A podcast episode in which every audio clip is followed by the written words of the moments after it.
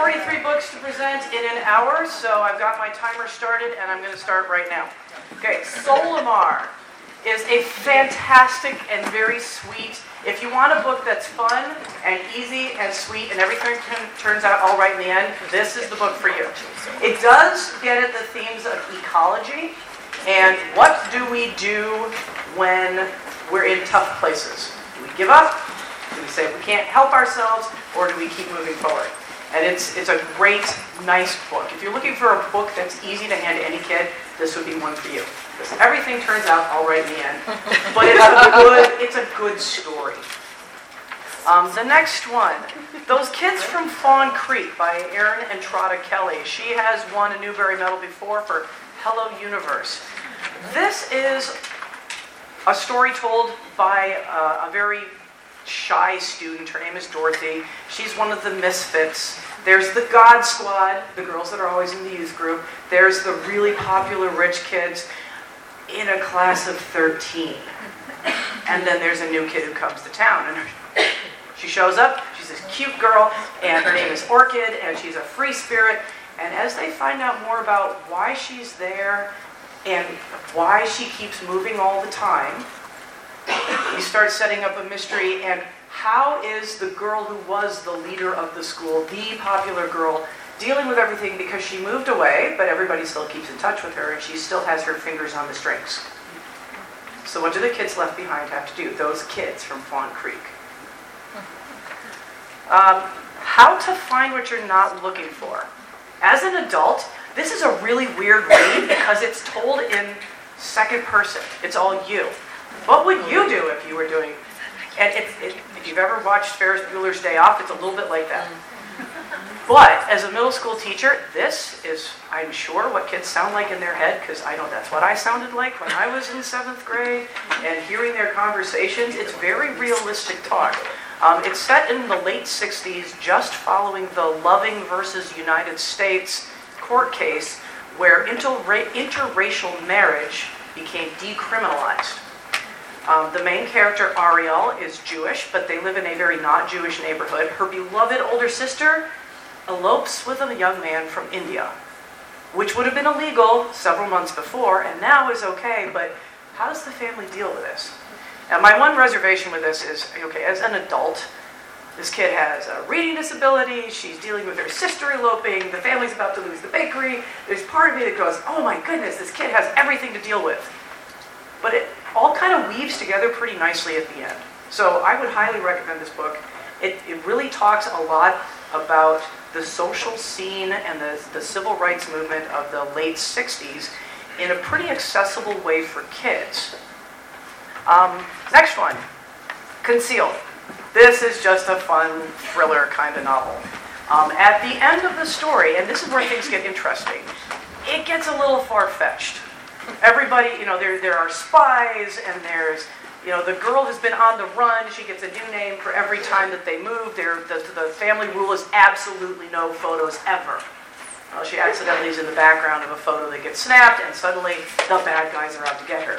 But the question is, who are the bad guys and why do they want her? Do I give you the spoiler? No. No. Okay, it's on there. Sorry. So you can ignore the spoiler. Um, what it does really get at very in a very interesting way is the ethics of bioengineering. So it, it's most of the book reads like a really sort of fluffy sci you know spy novel, but the ending is very interesting. Watercress. I'm going to have a hard time not crying talking about this book, so I'm going to keep it short and sweet. Get this book. Okay. It is it, it is rare that a book gets a Newbery Award and a Caldecott Award at the same time. And this book totally deserves both of them. The artwork is just fabulous, and the story, the short suite, is how do you deal with memory? And how do you deal with the past, hoping that your, this is where I might lose it, hoping that your children have a better future? And how do your kids deal with not knowing the past knowing your parents want you to have a better future, how do you deal with that? It's a great story.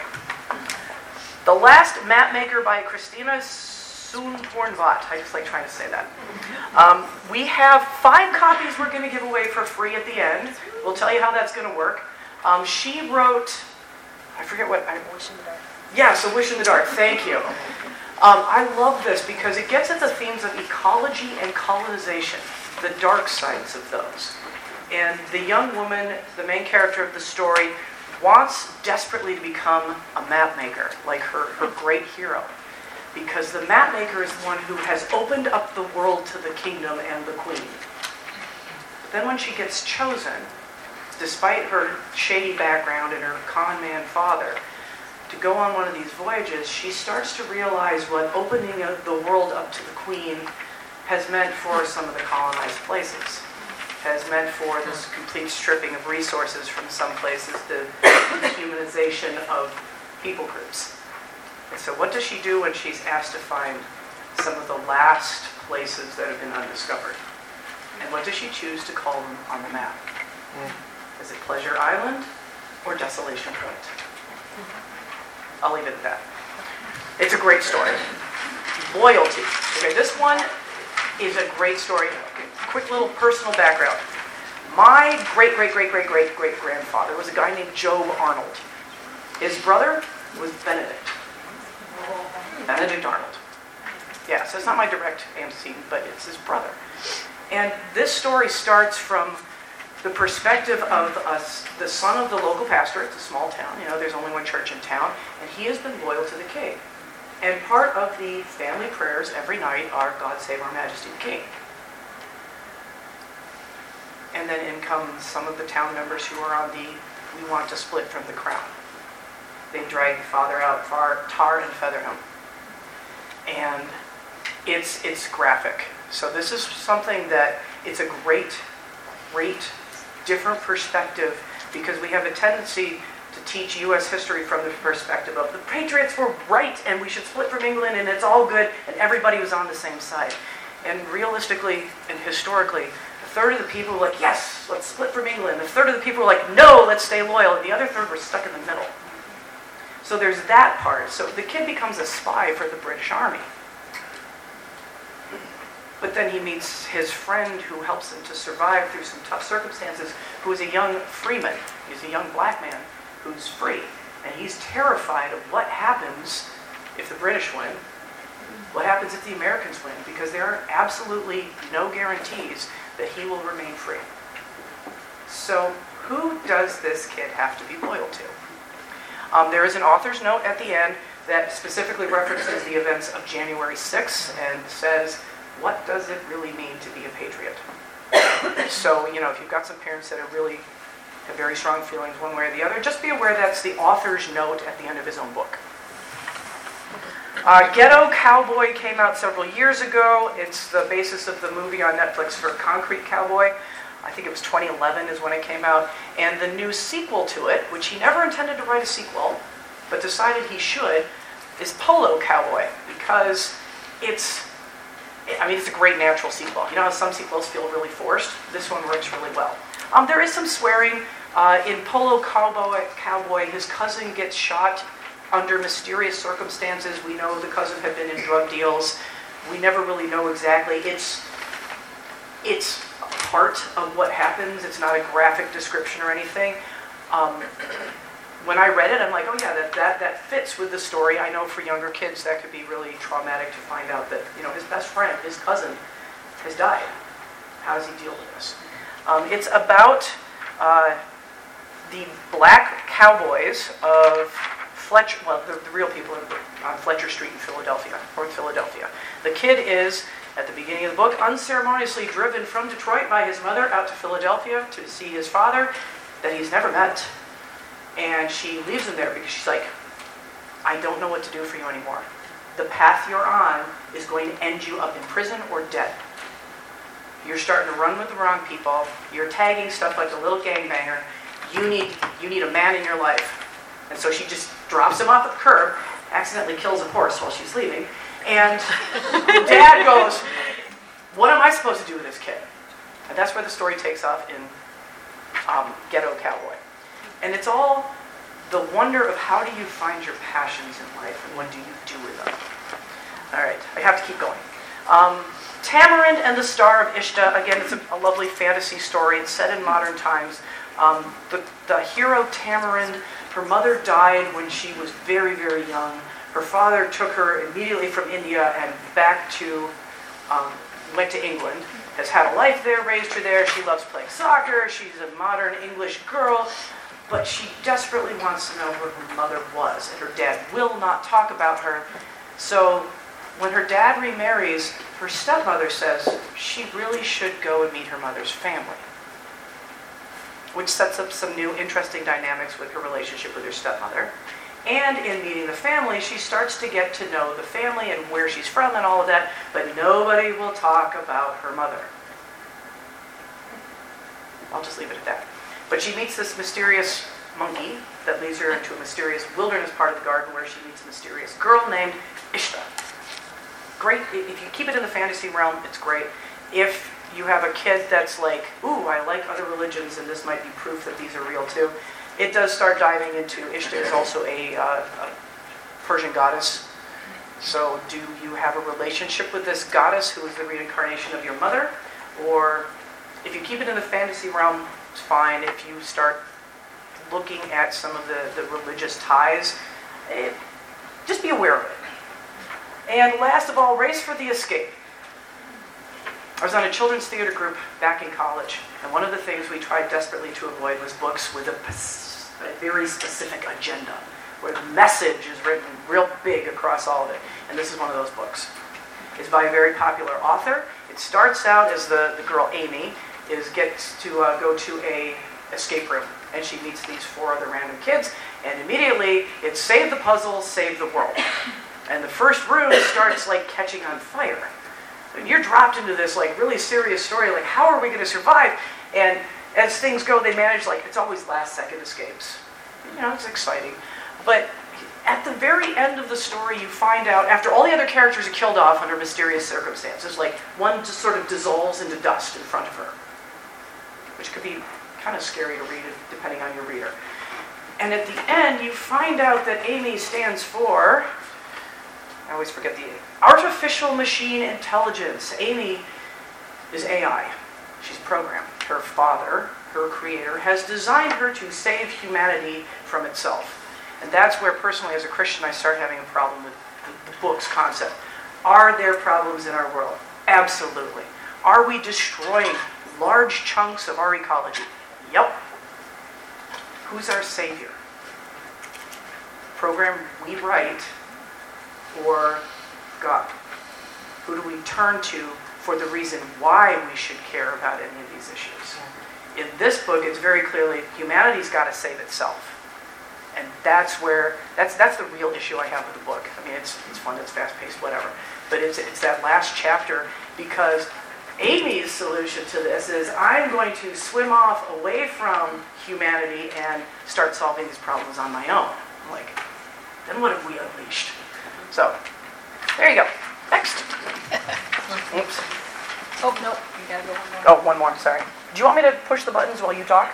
I went the wrong way. There Yeah, you if go. you want to, Sure. that'd be great. I like pushing buttons. My name is Kim Van Loo, and I am a teacher librarian at Kalamazoo Christian, pre-K through eighth grade, so I do a lot of reading to kids and for kids. Um, the first book I have on here is a clean romance, so middle schoolers, uh, here we go. What I did like about this wasn't it wasn't just romance; it was also kind of a literary deep dive. Um, a high school student wins an all-expense paid trip to England, and uh, with her teacher. Her teacher is very rich. It's wonderful. I'm like, teacher's very rich. All right, suspend your disbelief. Um, and so she heads over there, and it's it really becomes like a scavenger hunt uh, along the way. Um, and she dives into uh, some of the uh, classic authors there. It is um, absolutely clean. There's two kisses in it, and it also talks about how love isn't the be all end all, which is what we want kids to know, especially those girls who want the romance. Um, so, uh, in the author's notes at the end, she does um, also talk about Jesus being, you know, thank you to Jesus Christ, my Lord and Savior, and so that's all in there too. Great. Next one, Lines of Courage by Jennifer Nielsen. Jennifer Nielsen wrote Rescue a couple years ago. It's a World War II book. This one is World War I, and I loved it because I am not necessarily a total history buff, and I never quite understood why did World War I start. And this book explained it. There really wasn't an explanation for why World War I started. It's like, okay, that clears that up.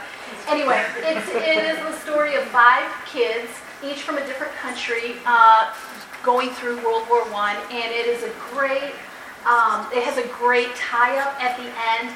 The author really skillfully manages to bring these kids that are all very different, some are boys, some are girls, all together. Um, it was a great book. I didn't think it was contrived. I thought it was great, but some people might. Uh, the next one, Voyage of the Sparrowhawk. This one is could be for younger kids too, but I do think it's great for uh, fifth and sixth graders too. Maybe seventh and eighth might the cover might look a little young for them. Um, this one is also World War One. It takes place in the aftermath of World War One, and this boy is living on his own, waiting for his brother to come back from World War One. If his brother doesn't come back, he's being sent to the orphanage. And so he and his new friend uh, figure out a way to go on a uh, expedition with their barge, which is not meant to cross the English Channel, but they managed to do it. So uh, it's a great story. And um, again, World War One. There's not, I feel like a lot of books about World War One, so this was another nice one for that. Um, next one. The Fort by Gordon Korman. I don't know if I need to say anything else about Gordon Korman. uh, this, uh, this one I would say reads slightly higher than some of his other books because there are five boys uh, that this book really revolves around, and they're deal- each of them are dealing with some pretty big issues. One of them being domestic abuse. One boy ends up kind of hiding in this fort they find, and um, it's a great story about how friendship, what friendship means. How can you be a friend and not know that your friend is being uh, abused by a stepfather?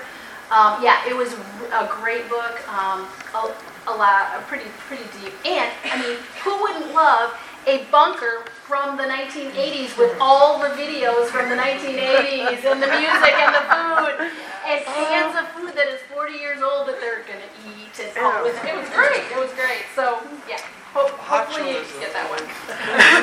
um, a duet for home is a great book if you are looking for a book about justice. It's about homelessness. Um, and it takes place in a homeless shelter in um, Brooklyn, if I'm remembering right.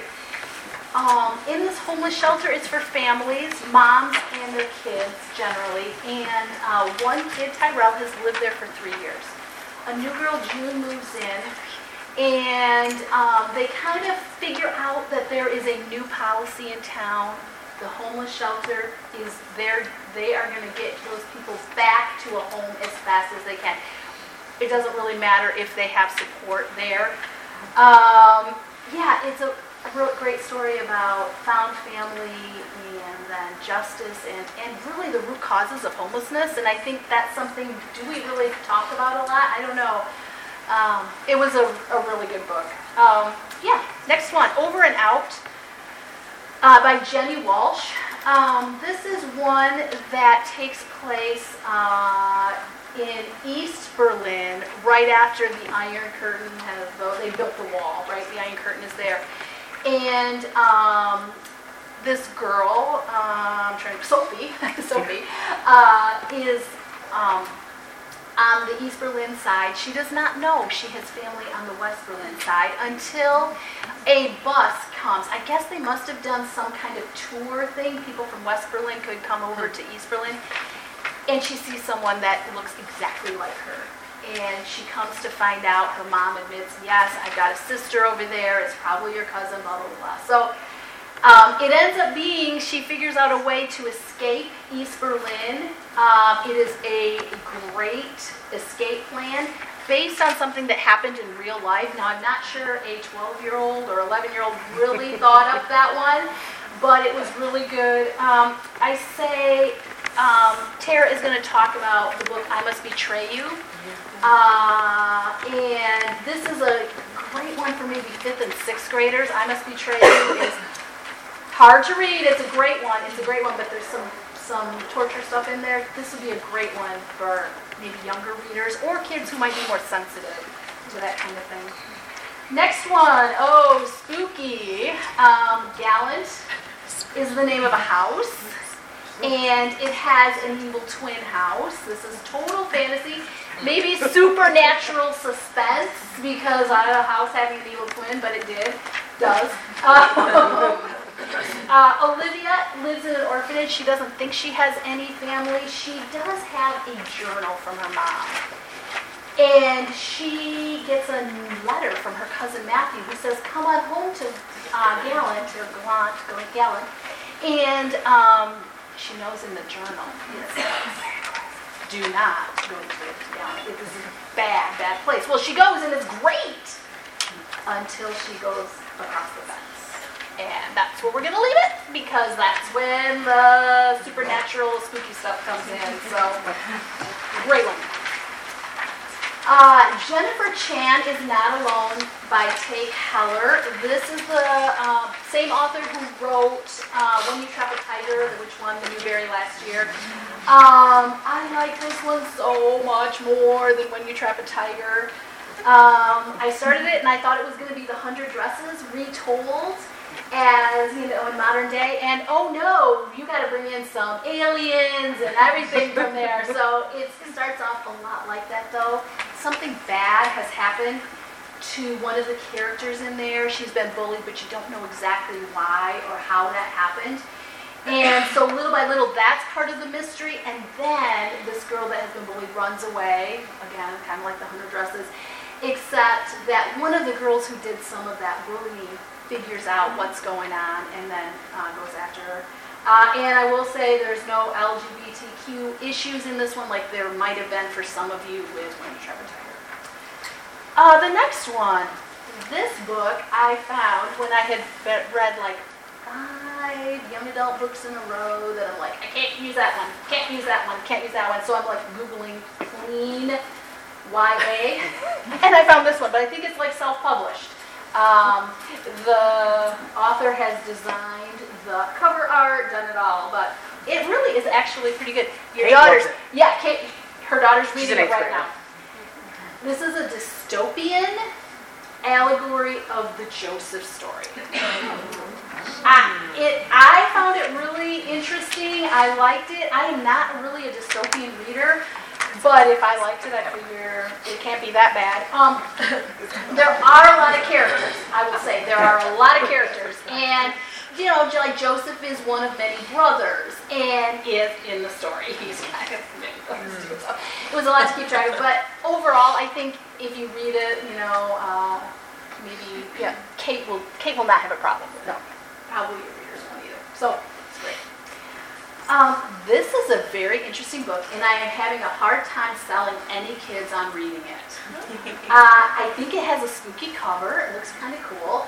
But that word Dybbuk, or Dybbuk, I'm not even quite sure how to say it. Dybbuk. Dybbuk, thank you. Um, might, I tr- even explained, I think it's like a mischievous ghost kind of thing. And uh, Jewish demon. yeah, Ju- yep, yep. And uh, it's set in a modern day Orthodox Jewish community. I read the blurb and I thought, oh, I read Orthodox Jewish, and I'm like, oh, this is going to take place a long ago, right? And then they started talking about cell phones, and I'm like, whoa, wait a minute, this is not what I'm expecting. So, no, this is actually a modern day Jewish community.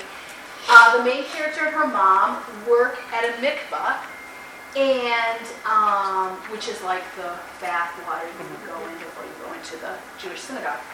Um, you know something bad has happened to her dad.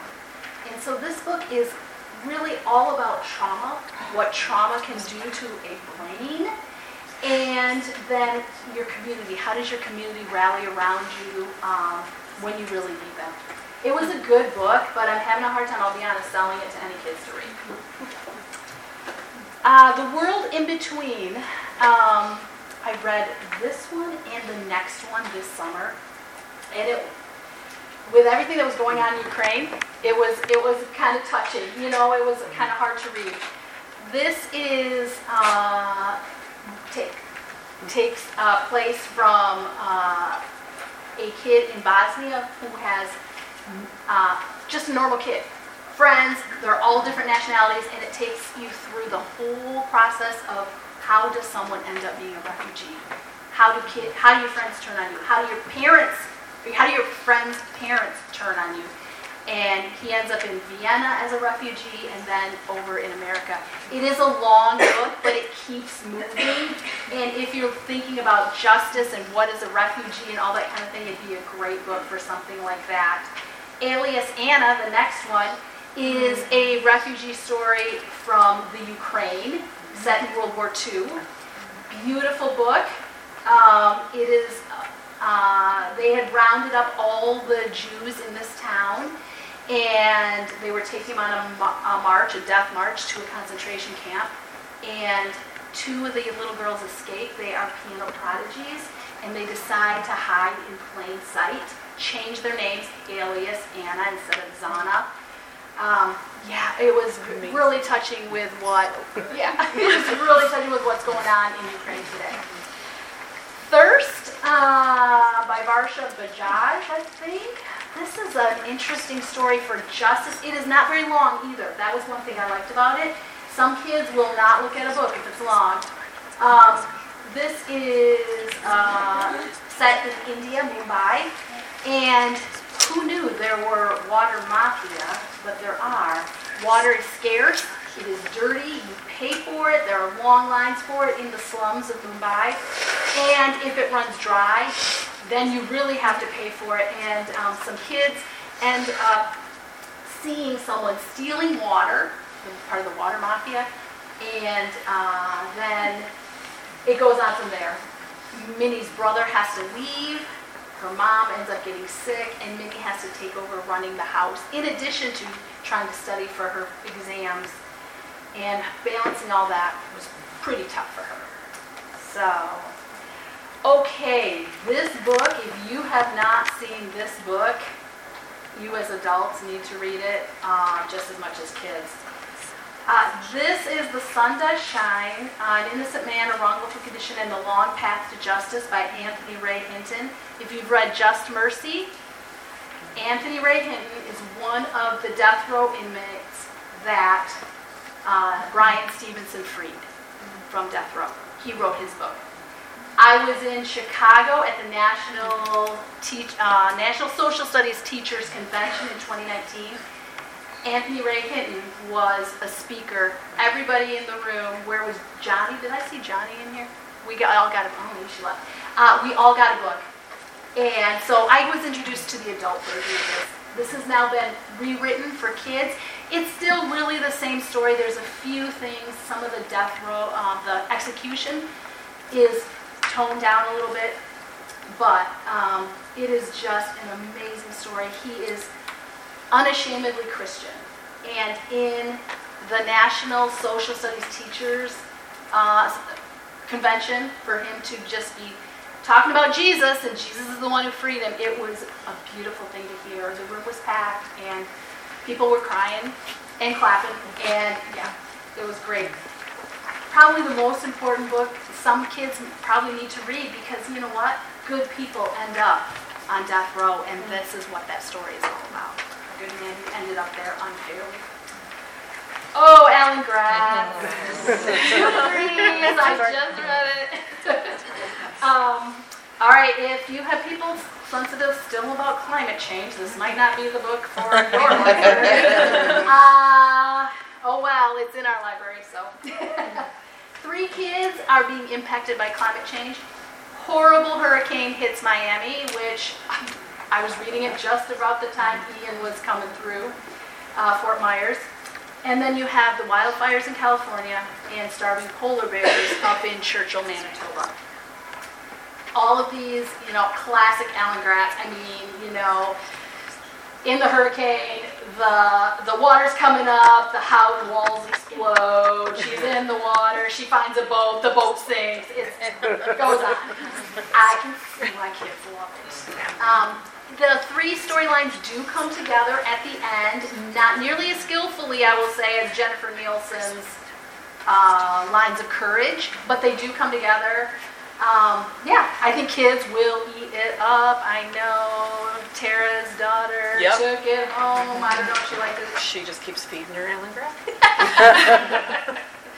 All right, the next one, Free Water, uh, by Amina Lukman Dawson. Uh, one thing I loved about this book was that there were no slaves. The term was used, called enslaved souls in the whole book. So Homer and Ada are enslaved souls. They run away into a nearby swamp. And they find a whole community of runaways there. Um, this book is based on actual uh, archaeological, archaeological, something like that, uh, digs that have been going on in, um, uh, yeah, in some of those swamps in South Carolina, I think it is. Anyway, um, this story is kind of told from many different points of view, which at times got a little confusing.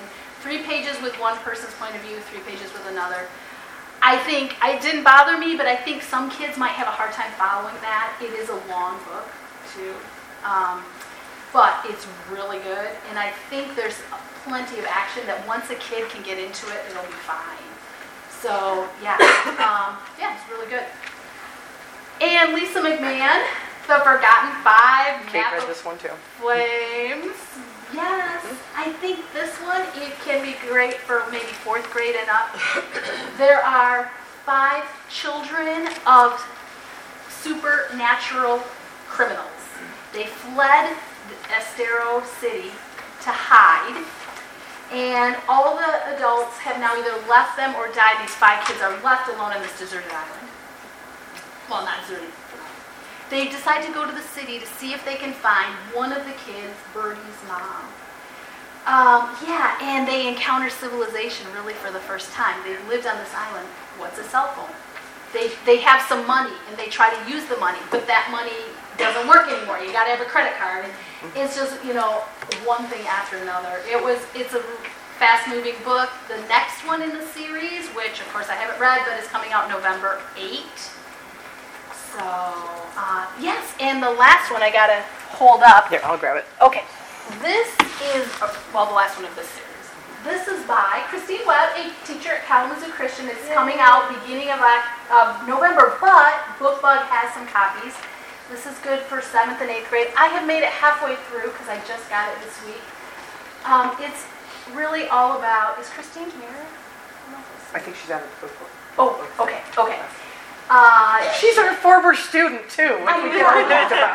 she's now a teacher, a former student. She was in my eighth grade homeroom years ago. Yay. So, yeah. So um, it's really um, a lot about mental illness. So seventh and up, um, they're, uh, the main character over the summer had attempted suicide, and now she's coming back to school from this. She's a 12th grader, and how do you navigate when some people know things and some people don't? And it's it's really good. Um, so I'm really enjoying it. But seventh grade and up is what Christine told me because of the mental health stuff. Um, here are some books I recommended some reservations, uh, just so you know. The Last Cuentista, this is the Newbery winner. Um, a Cuentista is a storyteller. Um, I really liked this book. I actually listened to it on audio, which was great because I'm not great with Spanish, and then I could hear the beautiful language of that.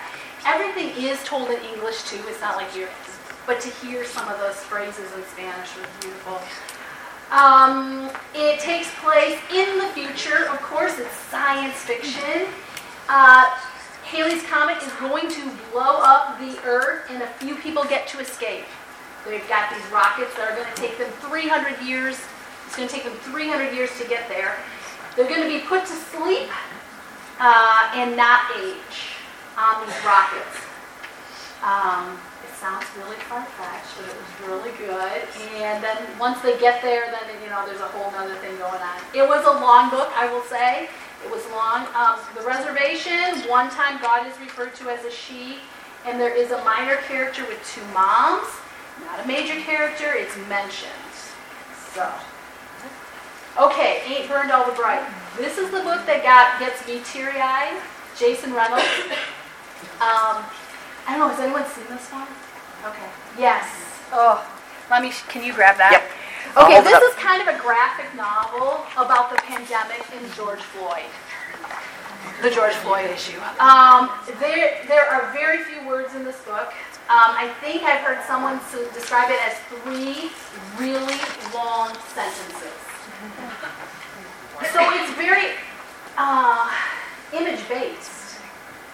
And it's from the perspective of a kid living through the pandemic whose parents, and this is what slays me, are watching TV all the time, watching those Anthony Fauci uh, updates, and watching what's happening with, uh, you know, uh, Minneapolis burning. Um, yeah, so I have a 19 year old. Maybe I need to say that too. He was 17 during the pandemic. So uh, if you, I, this is going to be my book of the pandemic. Like I just feel like I sometimes just need something to remember certain times, and this is going to be that book for me.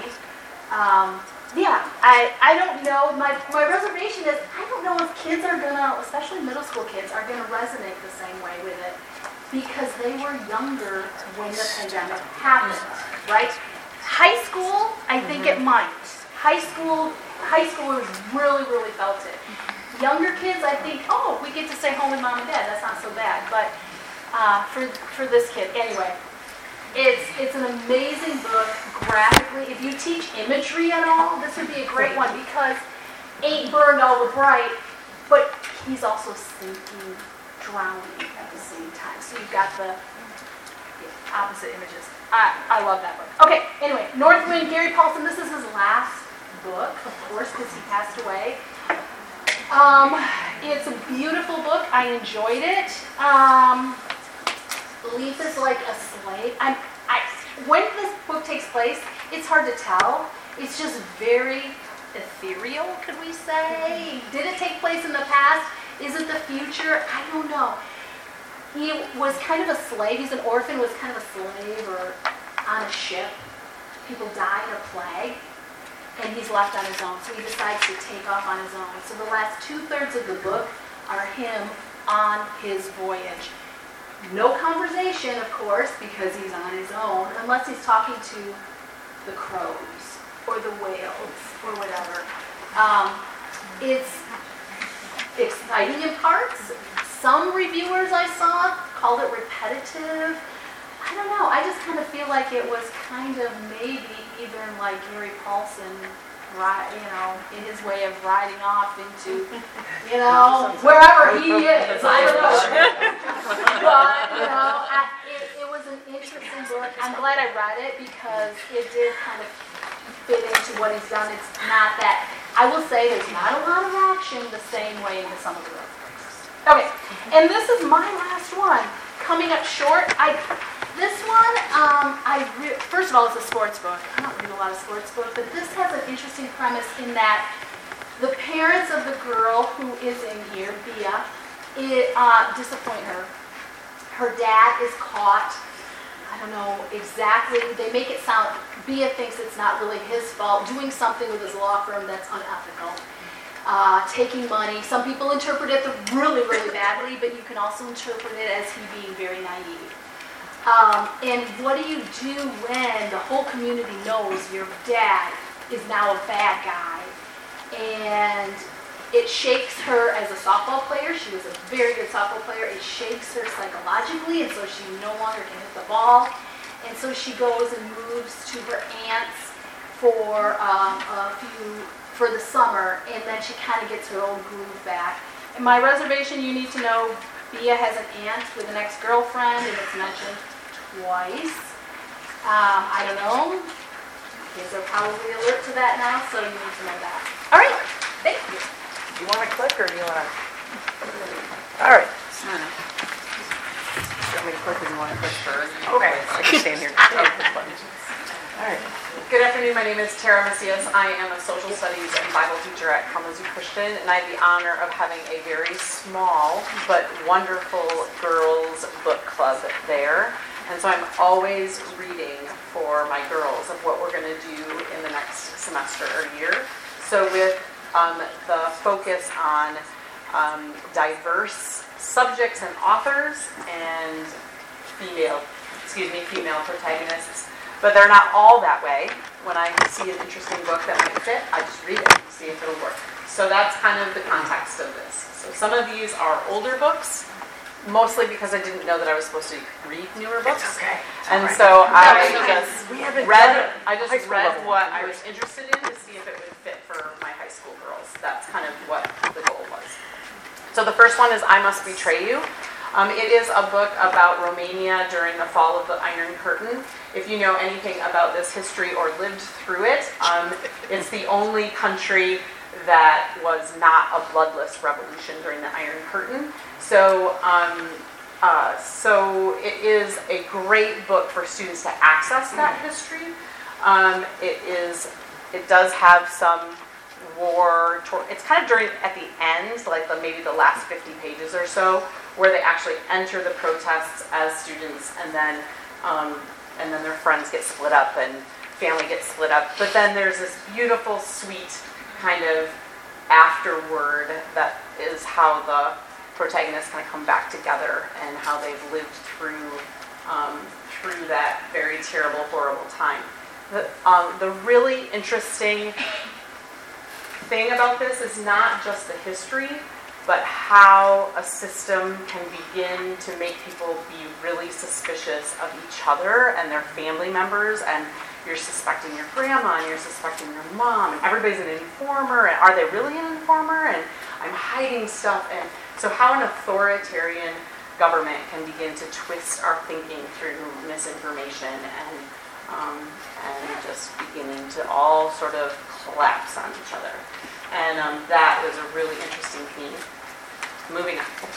Um, the Orphan Girl, um, what um, is actually a book. It's like a post World War II historical fiction. Um, so the very end of the book is the end of the Blitzkrieg, um, and so this is set first of all in London, and then the family has connections in Canada, and so they end up moving to Canada. But it is a girl who has lost her dad. He was a diplomat, and there's a mystery behind why he was killed. And then um, his family friends, so adult friends, and I would say that this girl is probably in her early 20s. Um, and so um, Kate gets connected to a female doctor in London who has had her own war trauma and these two form kind of a beautiful friendship around the trauma that they have experienced during the war. And it ends up that Kate also loses her mother in kind of the last bombing of London, and so she's left without parents. And it's it is definitely about promise keeping and um, how you support each other after trauma. And there is some domestic violence um, in this, and a little bit of war, well, the Blitzkrieg, a little bit of war violence um, but pretty mild compared to other historical fictions that I've read. So, Show Me a Sign is a book that my seventh grade daughter brought home from her advanced English class at Western Michigan University. And um, I fell in love with it. I read it in one Sunday afternoon, and I would recommend it to adults, children, and anyone in between, um, especially if you love historical fiction. It's all about Nantucket and the fact that on Nantucket during, um, like right after the Revolution, during colonial times, there was a whole deaf community. And they developed their own sign language that um, much of it has become the basis of our American Sign Language. And it's about a girl who's about 12, and she she's deaf, but her best friend is hearing and she ends up getting kidnapped, and there's all these mysteries. And Elise and I were just like, oh, this is best. So I highly recommend that one. There is a little bit of domestic abuse, um, or at least alluding to it, and she does get kidnapped. Sweetness in the bottom of the pie. Um, this was one that I actually heard about one of the newer ones that Alan Bradley has in the series. And when I heard about that book, I was like, well, I have to start with the first book and my high school book club just read it, and the and the word that came to all of our minds was delightful. It is so delightful. It is so fun if you want a good one.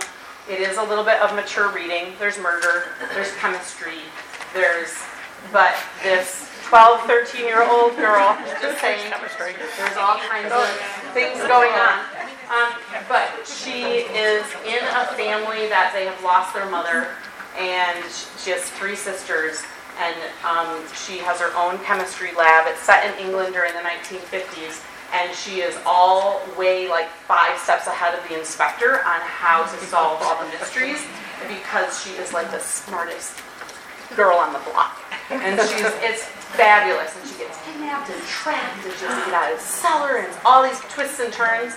And she's just this lovely girl that is smarter than everyone else in the room. And so the uh, my high school girls just absolutely loved it. And so I decided we're going to read one in the series every year We because it's so fun. Um, and she poisons her sister with poison ivy in her lipstick. it's like revenge on the big sisters. And she puts poison. It is so fun. You think like she's going to kill her, but actually what ends up happening she just has poison ivy all around. Yeah. Um, so, Not Nancy Drew. no, but I'm to give it to Elise because Elise would love it. Um, Furia is a book that Kim actually read and gave to me and said, my level can't read it, but your level probably can, and that is a true statement. This is a more mature book, um, but um, it has so many good themes in it. Um, it's about a girl who lives in Argentina, and the Argentina law used to be that women could not play soccer on an official team. And so she is secretly behind her family's back playing on a soccer team to become a professional soccer player. And so she's sneaking away to do this and is very much culturally. The machista culture comes into this. Her brother, who is a professional soccer player, knows. And then she is she develops a relationship with her brother's best friend, who's also a professional soccer player, and it ends up to be a romantic relationship, although nothing terrible happens. But there's all this. Um,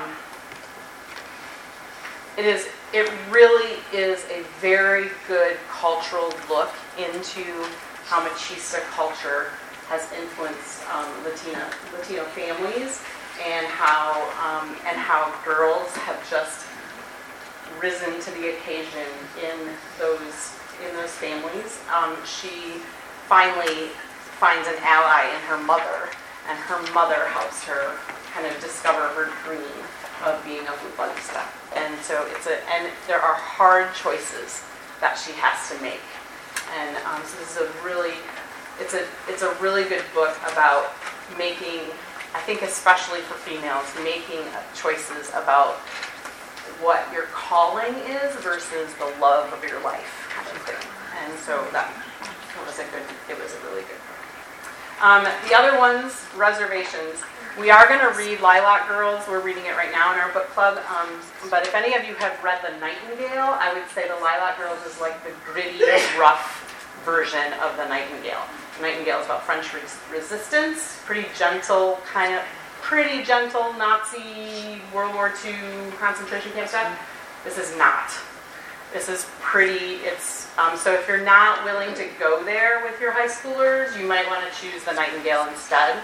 Um, uh, Lilac Girls is pretty blatant concentration camp violence, um, but it's about three girls that all experience World War II in a different way, and it ends up that their stories all come together. Um, but it, it, it's pretty graphic. And I made sure with my little group that they were okay with that before they took it home. And one of my girls said, My mom, when I took this home in middle school, my mom said I wasn't allowed to read it. So I'll take it home now that I'm in 12th grade and see what she says. So there, that gives you an idea. Like it's, it, it's a little gritty. Um, but it does, the story does all come together, and it, there's definitely a redemption part of it. So, okay. Um, the Family Chao is a book that I just heard of on the radio, and I was like, that sounds like a good book. Um, it's a murder mystery. The father is, um, the family is an immigrant family, and the, the father is murdered, and it's, um, and it's yes, about who kills the father, but it's more about this immigrant family and how they have interacted with each other and the complications in their in their immigrant family, how they have grown into adulthood um, with each other. And it's three boys, and so they were the family that owned the Chinese restaurant in the all-white Wisconsin town. And then how the community just, oh my gosh, they are so, they're such a great family. And we all go there, you know, on Friday night after the football game. We just love the Chao family. And then when something happens to the Chao family, how does the whole community react to that? Um, and so there's some sexual innuendo in it. Um, there is definitely emotional abuse. The father is emotionally abusive, and you'll see that's why people start believing that maybe one of the sons murdered him. Um, it definitely has immigrant stereotypes and deals with the issues of immigrant stereotypes. I think that's really important for us to hear and the treatment of, um, of immigrants. It does have some instances of derogatory language and name calling because they're referring to like this is how I've been called or whatever, or the community after this tragedy's happened. I think the most important thing about this book is that it that you can't put all immigrants into a box and just say like this is how all immigrant families are because the immigrant community is also diverse and it brings out the diversity of the immigrant community and how they mm-hmm. react, how they interact with each other. And that was really, and that's part of the surprise at the end. Um, Eleanor Oliphant is completely fine is a book that I would love to do with my girls, but I basically had parents say you may not do it. Um, and so I didn't. I took it off the list. So maybe in a few years I'll be able to do it. Um, but if you have read this book, it has themes of um, verbal and psychological abuse, alcohol abuse, and suicide, and a suicide attempt in it. Um, but it is a sweet, sweet story about how we can influence somebody who's an outsider and bring them in to our community and make them feel loved and worthy. And I loved it. So maybe not in your classroom, but maybe you should just all go by it. it was just like the power of noticing someone who's on the outside and bringing them in. And it, there's not really a romance in it, but it is a male person who brings her into the community and just like, well, love wins. So it was just a beautiful book. Um, Where the Crawdads Sing, you probably are all familiar with the story from the movie. I wanted to read it and see if it was appropriate for my girls um, to read and then see the movie. I didn't want to see the movie. Um, the parts that I loved about this story, which most of you are probably familiar with, is that it um, it really portrays the strength of Kya, um, who is neglected and left alone I liked how it doesn't, it's, it's not really about, there's some racial disparity stereotypes, but it's really about class. And I liked that it was different than just sort of the typical, I'm going to teach you about these disparities in society, which a lot of times are around race. It really teach, it taught us, it taught me about like class disparities and how we view people who are look like us but haven't come from the same background as us. And I liked that a lot. The Red Couch is by my friend Kate Meyer. She's a Western Theological Seminary grad and is also a counselor. She's from Holland, Michigan. She has written another book about grief, um, which is also highly recommended for your own reading. Um, I read this one, and she said, I don't know if you'll be able to do this in a Christian school. So she already said that. It does have some references to LGBTQ relationships, but it's not the major thing. Um, it maybe references it three, four times um, so her friends that she kind of goes out with. But it is a wonderful redemption story about someone who has been alienated from the church and the reasons why. And I think it's an important story to read as the church about why people leave the church and say, I can't be in a church that does this, and then how they sort of come back to, to their foundational faith in another point in their life. And so I do think it's a good book to read. I'm not sure if it would go over in all communities. So, And we did it. We did it. 43 books in less than an hour.